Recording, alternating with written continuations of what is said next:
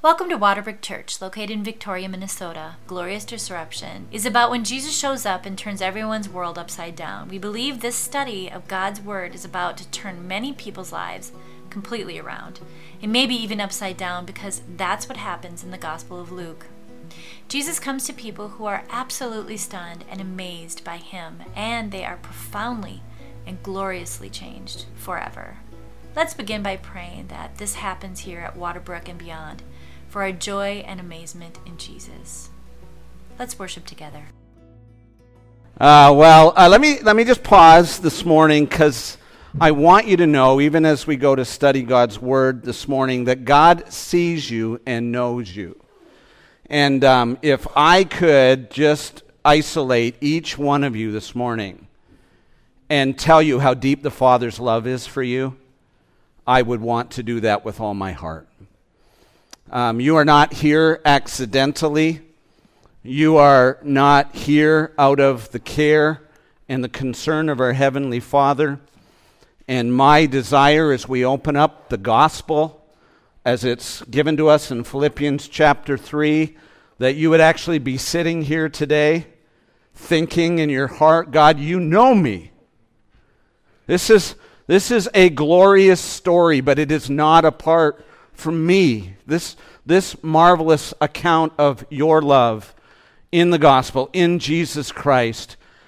You did this because, as Gabe said earlier, from before the foundation of the world, the Father, Son, and the Holy Spirit saw us, knew our stories. And so, even as you hear the Word of God, please do not kind of disconnect from the reality, the dynamic that God wants you to know how deep His love is for you and receive the word of God. Some of you, you, you, you have all the permission of the world. One sentence in, you can run off with Jesus. He may say something to you. Middle of the sermon, the Holy Spirit may impress upon you one line that, that is from heaven to you. Run with Him today. Because this resurrection message is the most important truth that we can ever have. This is the most defining reality under which you live, under which I live. And so I'm going to invite you to pray with me. And as I pray, I want you to talk to God. And say, God, speak to me as only you can. Let's pray. Heavenly Father, as we celebrate the resurrection of our Lord and Savior, as we contemplate a story that many of us have heard over and over again, we desperately need to feel its power. Whatever is going on in our lives that the person next to us has no awareness of, you know it.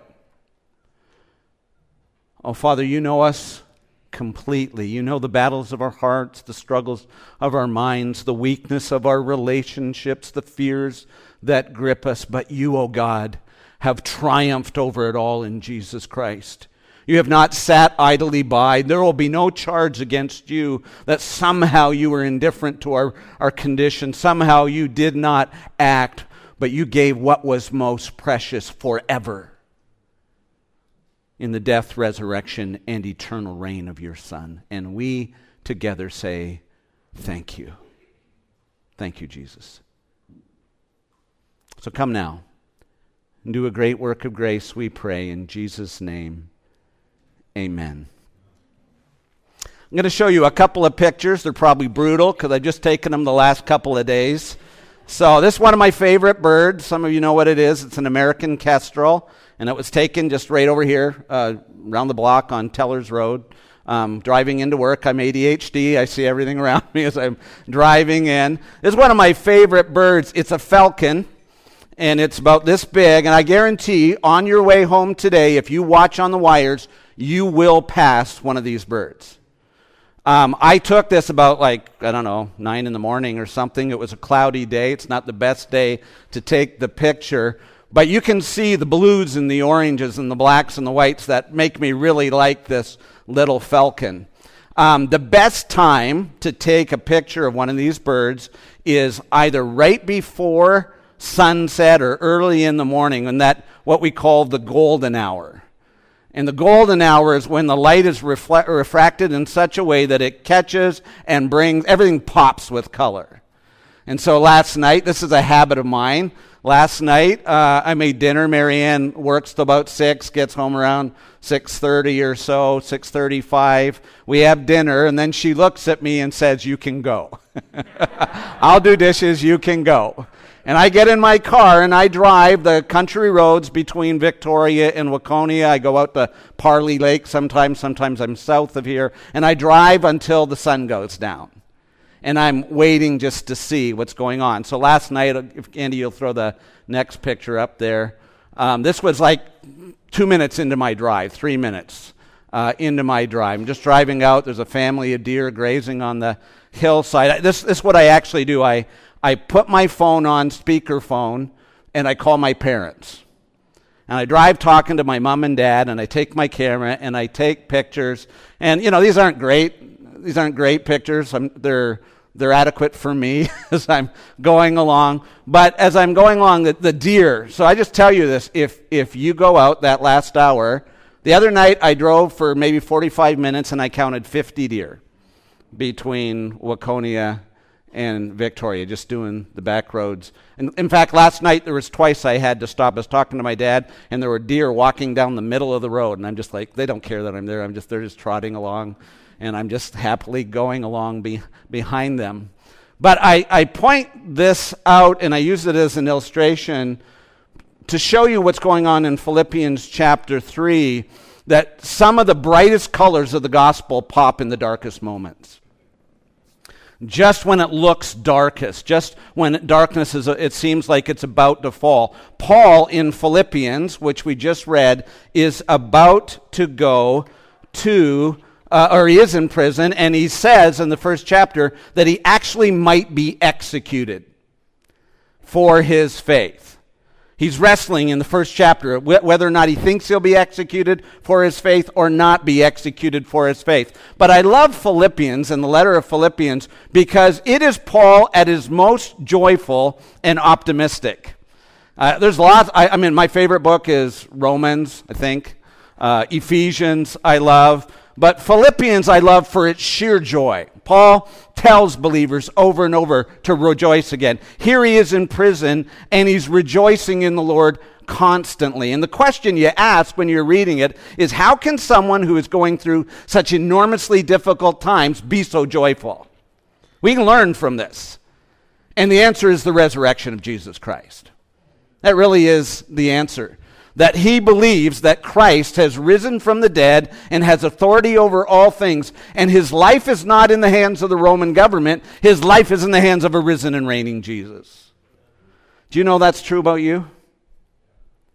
Do you realize that whatever's going on in your life, whatever the circumstances are, whatever the political atmosphere, my dear friends, it, this could be the golden hour of human history. But the gospel shines all the more beautiful the hope of Christ is all the more powerful at moments like this. I want to share some of these passages. I'm calling this Paul's Easter optimism. And I'm going to ask you the question do you have, by faith, Easter optimism? Because I want you to have it. If Easter doesn't make you optimistic, if the story of the resurrection does not give you hope, there's nothing to offer you except for sheer fantasy. But the fact of the uh, uh, resurrection changes things. So listen to the Apostle Paul when he writes to the Philippian uh, Christians who are dear friends of his and who have helped them. He says later on, they've helped him more than anybody else has helped them. He says this in Philippians chapter 1, 3 to 6. I thank my God in all my remembrance of you, always in every prayer of mine for you, always all make for you all, making my prayer with what? With joy, because of your partnership in the gospel from the first day until now. And I'm sure of this, that he who began a good work in you will bring it to completion. Don't you love that language? He's writing, praying continually with joy, and he's talking about them, and he says, I have absolute confidence that he who has begun a good work in you will bring it to completion. Friends, I believe this about you today. And it doesn't matter that I do, but that's what the gospel announces. He who has begun a good work in you will finish what he starts. And that gives Paul joy even when it's the golden hour of his life and ministry. Philippians chapter 1, 15 and 18. He describes this. This is remarkable. He actually has Christians who are doing their ministry to make his imprisonment more difficult.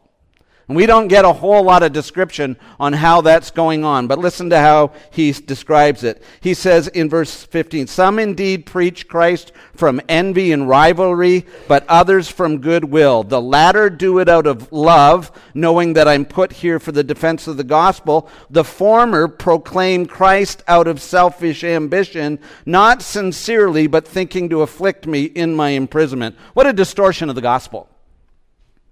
What a warning about ministry. Ministry can actually be done out of ego and pride and competitiveness. And he says, What then? Only that in every way, in pretense or in truth, Christ is proclaimed, and in that I rejoice. Isn't that a great line? Paul says, I rejoice. Some of these guys are making it harder for me here. But if they're lifting up Jesus, great. If Jesus is the hero of the story, great because Christ is our hope and our salvation. Uh, I'm going to go to the end of the letter just so you can see more of Paul's joy. And listen to the language. He rejoices greatly. He says in chapter 4, verse 10 I rejoiced greatly that you revived your concern for me, and that you were concerned, but you had no opportunity. Not that I speak of being in need, for I have learned in whatever situation I am to be content. I know how to be abased. I know how to abound in any, uh, in any and every circumstance. I have learned the secret of facing plenty and hungry, abundance and need. Are you, are you leaning in? Whatever your circumstance is, have you learned this secret? He says, I can do all things through who? Yeah, Him who strengthens me. This is his hope. I'm in prison. I might die. There are people who are opposing me. There are people who want to help me and they're trying to help me and they can't help me. And this is what I want you to know, whether it goes well or bad, whether it's hard or it's easy. This is it. I can I can do all things through Christ who strengthens me. That's the resurrection. It's not a dead Christ who did something for me. It's a living Christ who continues to strengthen me. Aren't you glad that Christ is risen from the dead? And that that Christ who reigns at the right hand of the Father ever lives to intercede and enable and strengthen us by the power of the Holy Spirit. I need to tell you this uh, this morning, friends. Whatever you are facing, you do not have to face alone. Whatever challenge is before you, you don't have to muster the strength whatever help or lack of help, whatever opposition or encouragement you're receiving around you, let me tell you this Christ is enough. Christ is sufficient. I can do all things through Christ who strengthens me. So here's what I want you to know. Where does Paul's hope come from? Where does his Easter optimism come from? It comes from the resurrected Christ. Paul can do and face anything through the resurrected Christ who strengthens him. Christ isn't a dead Messiah, he's a risen and reigning one. That changes everything. Easter changes everything.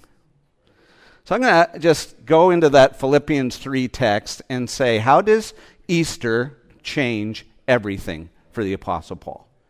How does the risen and reigning Christ change everything? Here's the first thing. If you read this text, you will realize that for the Apostle Paul, encountering the resurrected Christ was a huge relief. It was a huge relief for Paul, and this is what he's almost, not almost, this is what he is most passionate about in all of his epistles that he has been rescued from the, perf- the performance, religious performance treadmill. The Apostle Paul was a deeply religious man. He was, and he, he'll argue this regularly in his letters. He fought harder, tried more, sacrificed more, persecuted more in order to honor the Lord. Or to honor God. And then in the middle of that, in Acts 9 and Acts 22, we have these stories where Paul is on the road to Damascus, and who does he encounter? The resurrected Christ. And suddenly, all of Paul's preconceived ideas, all of Paul's religious practices, all of Paul's expectations are flipped on their head. He has to go back to theology school. He has to go back and revisit all his rabbinic teaching, all his Old Testament passages, and suddenly he realizes that as much as he had studied the Old Testament, he had missed the main point. That God would send his son who would die on the cross. God would lay all of our iniquity on him, and God would raise him up from the dead, and he would be king and Lord forever. The son of David was coming to reign and establish a new kingdom. And that kingdom would be one where there was a new covenant in which he would be our righteousness. And Christ takes the burden of all our sin upon himself. And God takes Christ's righteousness and places it upon us so that there is nothing left for us to prove. What a load off Paul's shoulders. I want that load to be off your shoulders too. You know, Easter, I said about having a resurrection reset. Some of you are trying hard to fix your life. And I'm not saying you don't strive to get right with God. I'm not saying you don't put all your energy into seeking His face. But you need to understand this that Jesus Christ, the risen Christ, has done the heavy lifting on your behalf.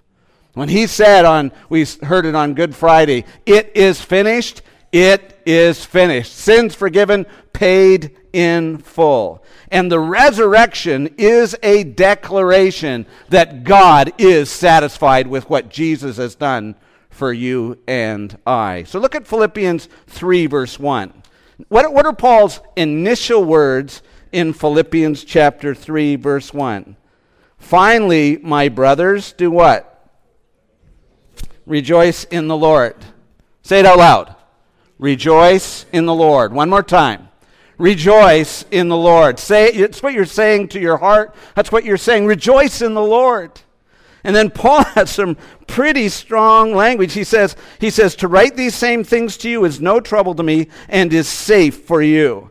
If I tell you again and again, rejoice in the Lord, and he'll do that, chapter 4, he'll say, Again I say, rejoice in the Lord always. And again I say, rejoice in the Lord. Christians, you have permission to be careful when you're saying and how you're saying this. But the songs we sing and the narratives we reiterate to one another is this rejoice in the Lord. And it, it's no trouble for me to tell you this again rejoice in the Lord. And tomorrow it's okay for me to say rejoice in the Lord. Why? Because the Lord has changed everything. Look what Paul says. Look out for the dogs, those who are evildoers. Look out for those who mutilate the flesh. And, and it's interesting there. Paul's talking about the group he once belonged with, uh, belonged to, who told them that by what you do, you merit your salvation. And he's talking about all the signs of Judaism where you took circumcision as a sign of your covenant faithfulness, your identifi- identification as the people of God, all the laws and the signs of Judaism that you would take on. He actually uses a word, he calls them dogs, which sounds rough to us, but he's using a word that they used against Gentiles. And he said they used to look at people who weren't Judaizers and call them dogs. And if you've been down in other parts of the world, dogs are either guard dogs or wild dogs, uh, m- much roaming the streets, you know. And by calling someone a dog, it was calling them vile and foul and unclean. And he turns and says, All these religious guys who are telling you by your religious performance, that you can get your standing with God, they're the dogs. Because all your religious performance will leave you as unclean as a mutt infested with rabies on the side of the road. It can't save you. Notice what he says in the next verse. Look at, or sorry, he says, For we are the circumcision. We are the true people of God who do what? Worship by the Spirit of God and glory in Christ and put no confidence in the flesh. And so, what Paul does here is he goes through all the qualifications of his life and he says, I was a Pharisee, I was a law abiding Ju- Judaizer. I tried harder than anyone else. If you want to pull up a list, and he'll do this in Corinthians, he'll do it in other places. He says, if you stand on the merits of your own righteousness, I've got, I, I am a 4.0 grade average when it comes to religion. But on the righteous standing before God, 0.00. The hope that I have is not in myself, but he says, if I worship not by Paul's strength, but by God's strength given by the Holy Spirit. If I glory not in myself, but I glory in Jesus Christ. Who do you glory in? And when we use the word glory, uh, the, the language is boast. What are you boasting in? The church you attend, the, the, the theological education that you got, the, the way your life compares to the people around you. You never did this sin, you never fell into that difficulty. Is, is that where you're boasting in? My dear friends, you're going to have to keep pulling it all out because unless you get perfect, you get zero. But there is one who got perfect. And so the resurrection in Paul's mind is a declaration that God is satisfied. Two things you need to know about the resurrection. Number one, it's a declaration. It's a declaration that God has received the righteousness of Jesus Christ on our behalf, and we have nothing to prove. You have nothing to prove here, folks, today, if you trust in Jesus Christ. Listen to Romans chapter 4, 22. It says, That's why Abraham's faith was counted to him as righteousness. But the words it was counted to him were not written for the, his sake alone, but for ours also. It will be counted to us who believe in him, who raised, who was raised from the dead, Jesus our Lord, who was delivered up to the cross for our trespasses and raised for our justification. When God raised Jesus from the dead, God was saying, putting his stamp on it, justified. His death is enough. Satisfied paid in full. That's what Easter is. Easter is a celebration that our sins have been paid for in full. God is absolutely satisfied with what Jesus has done. Isn't that good news? I'll tell you something. I do not like my treadmill. I use it out of desperation, but have you not noticed the last day, if it gets 42 and sunny and no wind, everybody's out in their shorts? In Minnesota? Because everybody's been living in the cave, and March was brutal, and it, and it, I don't think it got into the 50s in March, and we thought this is never going to end. And then it just flips one week later, and everybody's moving out. Why? Because it feels a whole lot better to have the sun on your face, and for me, the birds singing behind me, and the, and, and, and the, and the blue sky above you, and the promise of another day. And Paul says those guys who tell you to get on the religious treadmill are not your friends because Jesus has satisfied that. The resurrection is a demonstration that the power of God can bring life out of death in any person through Christ. And we live not to prove anything but what Christ can do in and through his people like us. Listen to Romans 8. If the spirit of him who raised Jesus from the dead dwells in you, he who raised Jesus Christ from the dead will also give life to your mortal bodies through his spirit who dwells in you. So let me just use a quick illustration. You're battling some sin, you're battling some unbelief, you're battling some struggle, and you get up in the morning. Where are you going to look? If you are going to look in the mirror, I'll tell you how your day is going to go. Illusion or depression. If you pat yourself at the back of the day and say, Boy, I, I finally got my life together, it will last as long as your New Year's resolutions last. Forget it. You do not have the strength. But if you get up in the day and say, God, have mercy on me, a sinner, You get up in the, in, the, in the day and say, I depend on Christ who was raised from the dead, and you look to him. Here's the thing He never grows weary, He never grows faint. He will meet you at 1 o'clock, 2 o'clock, 3 o'clock, and you can cry out to them, Help me, Jesus, in all my weakness. And His weakness, number one, is never waxing or waning. His weakness is constant and strong. And secondly, His care and concern for you is always the same if you trust in Him. He will never turn away from you. Paul is relieved beyond your wildest imagination because he no longer has to live in that world. And I just need to tell you that. If you're here today, we're not asking you to get on some religious performance treadmill. You will burn out. We're telling you Jesus is enough and that he won't let you go. And you can trust in him. And we all fight it. Christians, we fight it. Listen to Dennis Johnson. He says our, our religious uh, comparison and, and pride and dependence says it comes out especially when we compare ourselves with the shortcomings that are so obvious in others. They're lazy and undisciplined, and we're diligent and exercise self denial. They're haughty. We pride ourselves in our humility. Don't you love that line? Ah. We pride ourselves in our humility, though we do not admit it aloud. They boastfully call attention to themselves. We disapprove of their brashness, though we may envy the admiration it atta- attracts. The details may be, differ between the rigorous Judaism of Paul's day and the casual tolerance of ours, but the drive to reassure our uneasy conscience, consciences through our best efforts and sidelong glances at our competitors ties us more closely to Paul's rabbinic colleagues than we care to admit.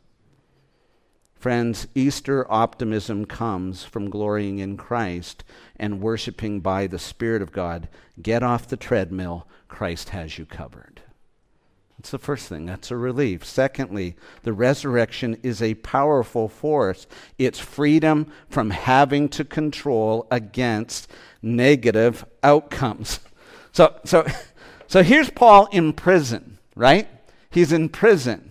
And all the people, in, Acts, in, in, the book of Acts, he goes to Caesarea, and a prophet named Agabus comes up and binds Paul's hands with a, with a belt and says, This man, if he goes to Jerusalem, will be imprisoned and, and taken captive. And everybody falls down and starts crying, saying, Paul, don't go, Paul, don't go. And they're trying to determine the outcome, they're trying to protect him. And Paul looks at him and says, I'm not only willing to go to Jerusalem, if Jesus wants me to die, I'm willing to die. Here's what's happening to Paul. He is now on the adventure of experiencing the power of God in his life, and saving his life is no matter is no longer an issue for him. You know, and we live in a culture of radical safetyism. We live in a culture where we're trying to mitigate against any possible danger. We don't want harm. We're trying to protect our children. We're trying to protect ourselves. My dear friends, when we go into this radical safetyism where we don't want any negative outcome to possibly happen in our lives, the only thing that will happen in our lives is we'll stop following Jesus Christ where he calls us to go.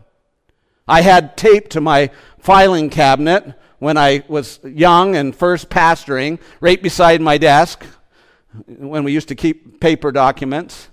Um, I had a filing cabinet right beside it, and I, I typed on my desk if you want to avoid suffering in ministry, the only thing you're going to avoid is ministry.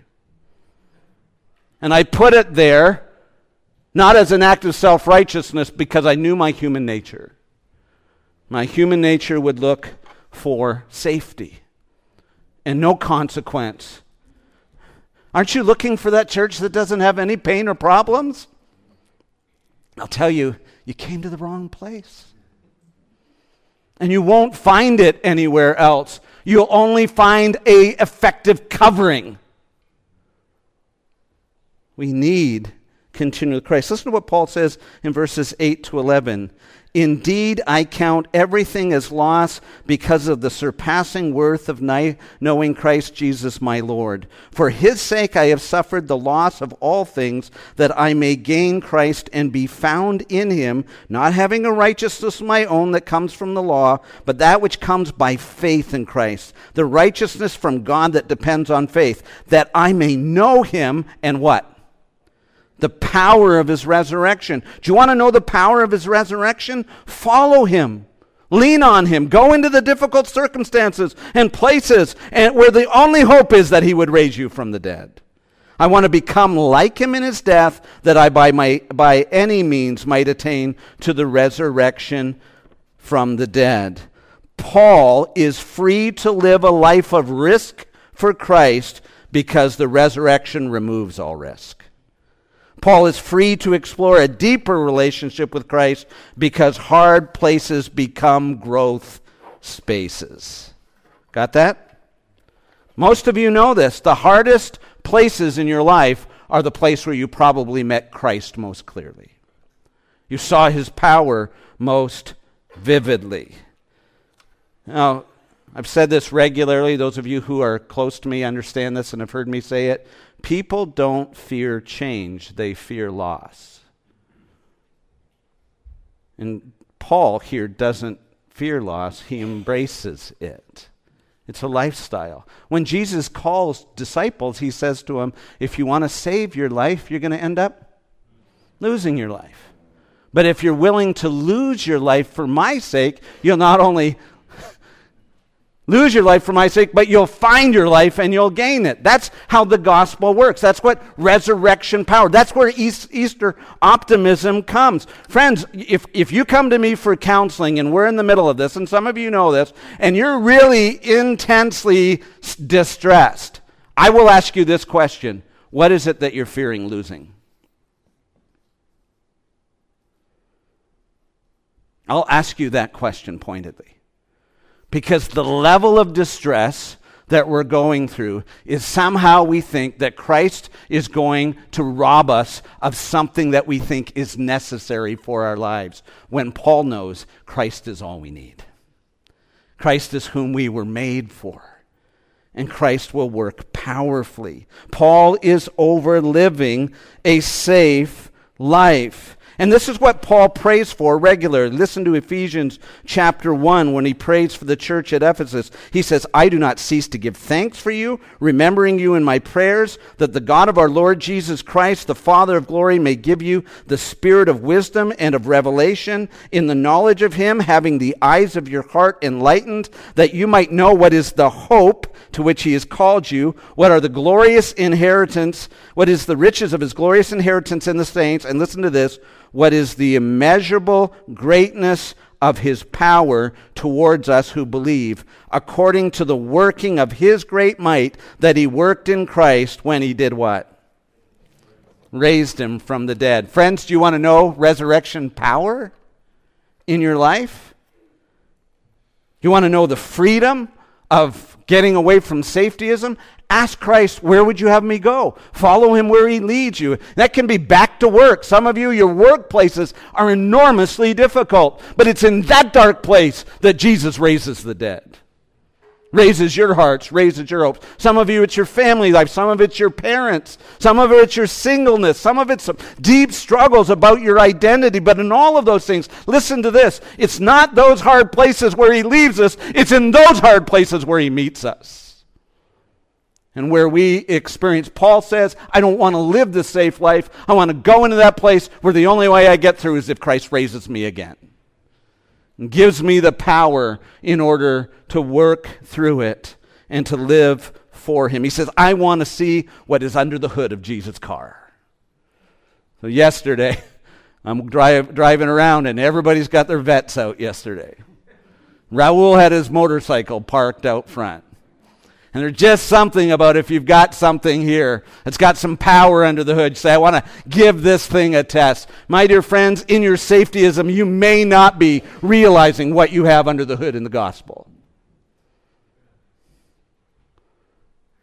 And God may have placed you in difficult circumstances for one reason, not so that you can see how well you will do, but how real Christ is for you to sustain you each day and to lead you and to do what you could not do. The best thing for Waterbrooke when we scatter on Easter is to walk with courage into hard and difficult places where God has placed us, having this one prayer on our lips Jesus, raise me again and again.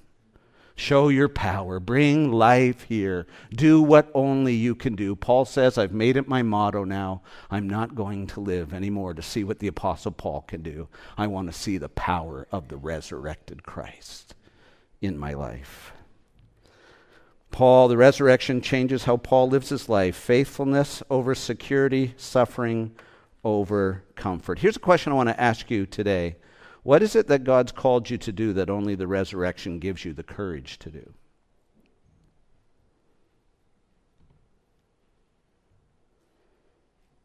Think about that. What has God called you to do? What have you put on pause? What have you denied? What have you resisted? Because it's just too hard. What in your life could only be possible if the resurrection power happened? And finally, what I want you to see in this passage at the end the resurrection has a purifying effect. Paul says that the resurrection gives him freedom from the trajectory of fleshly indulgence. You know what he does at the end of this chapter? He grieves and he grieves over Christians who have abandoned the faith because they've decided they needed to save themselves. They've decided they need to write the end of their own story. They have forgotten that there is another chapter at the end of this life, and that chapter, as C.S. Lewis says, is the beginning of the true adventure. They've forgotten about that. So listen to what he says in verse uh, 12. He says, Not that I've already obtained this and I'm already perfect, but I press on to make it my own because Christ Jesus has made me his own. Brothers, I do not consider that I've made it my own, but one thing I do, forgetting what lies behind, I strain forward to what lies ahead. I press on towards the goal for the prize of the upward call of God in Christ. Let me ask you the question what's the goal of your life? If, you if, if your life is just to get squeeze the last amount of juice out of the lemon of this life, you are going to be on a downward trajectory of selfishness and self indulgence. Later, Paul says in verse 17, Brothers, join in imitating me and keep your eyes on those who walk according to the example you have in us. For many of whom I have often told you and now tell you, even with tears, walk as enemies of the cross of Christ. Their end is destruction, their God is their belly. They glory or boast in their shame, their minds are set on earthly things. He says you'll be on one of two paths. The trajectory will be downward in terms of rejecting eternity, boasting in yourself, bragging about what you can accomplish. And he says the trajectory of this, of course, is moral degradation. They glory in their shame, their mind is set on earthly things. Here's just a little question What are you living for? Let me just ask you this one question. If the resurrection is true, and factual, and you will be raised from the dead. What are you living for? What are you banking on? Paul writes, but our citizenship is in heaven, and from it we await a Savior, the Lord Jesus Christ, who will transform our lowly body to be like his glorious body by the power that enables him even to uh, subject, subject all things to himself. Paul has a view that one day he is going to be something transformed in power like he's never known before. Just think about Paul. He knows radical transformation. Saul became Paul. Saul, the religious zealot, became Paul, the free apostle under the gospel of God's grace. But Paul knows that when Christ returns, you ain't seen nothing yet. That when Jesus comes in glory, Paul, who is not what he once was, will be something far more than he is now. And he's banking all on the resurrection from the dead, the imparting of this glory to be made like Christ. And Paul says, My I, I've stopped saying I got to live for here and now. I got to satisfy my desires. I got to feed my flesh. I got to squeeze every drop out of this life. His question is, how do I live for that day when Christ returns, and all the dead in Christ will be raised, and in the twinkling of an eye, the, the mortal will put on the immortal, and the perishable will put on the imperishable. My dear friends, that day is coming. And where you have put your treasure where you've invested your hope, well, you will, it will look radically different for people. In uh, Lord of the Rings, King Aragorn dies. And this is how Tolkien describes Aragorn's death. He says, um, Then a great beauty was revealed in him. Interesting. So that all who came, af- came there looked on him in wonder. They saw the grace of his youth, they saw the valor of his manhood, and the wisdom and majesty of his age were blended together. And long there he lay, an image of the kings of men in glory undimmed before the breaking of the world. That description's great because basically it says that everything that was noble in him was still in him when he had died. The, the strength of his youth, right? The valor of him as he fought and reigned, the wisdom that came with age. You looked on him and you could see it all. And you, you and I need to realize that everything that God does in us now will show up with greater glory when we see Him on that day, and it will be far more. Lig Duncan says this One day we'll meet one another in glory and say, Perfect.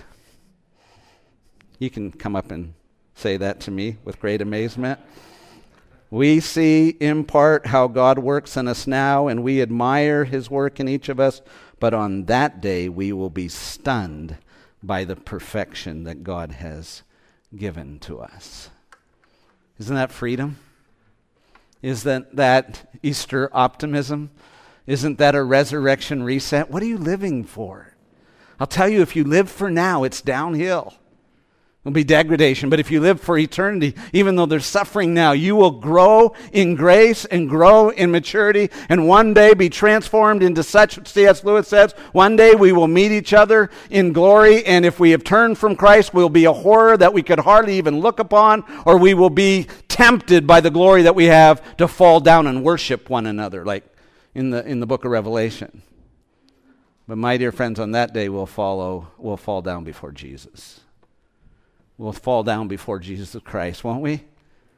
And we'll know that it was all worthwhile. So let me just ask you are you on the treadmill of religious performance? You don't have to do that. Get off today. Turn to Jesus. His work is finished, He has done it all. You, you, you are free from all of that. Are you trying to live your life in your own strength? My friends, check out what's under the hood of the gospel. The power of the resurrection is real, and for us now, you can go into hard places and wait for Christ to show up. Just wait for him to show up in those hard places. He shows up. Some of our sweetest moments in life, some of my most broken moments in my life, I could never have got through except Jesus did show up. And one day he's going to show up like he's never showed up before. And my dear friends, free at last free at last. Praise God, we'll be free at last. God's people said, Amen. Let's pray together. Oh, Heavenly Father, we thank you for the resurrection. We thank you for the power of the gospel. We thank you that Jesus triumphed over sin and death, and his resurrection is our resurrection. And so we praise you and thank you and bless you on this Easter Sunday. I pray, Heavenly Father, that this body of believers would go out with an optimism no matter what's going on around us that you are more than able to deliver and help us. So help us, Jesus, we pray through Christ. Amen.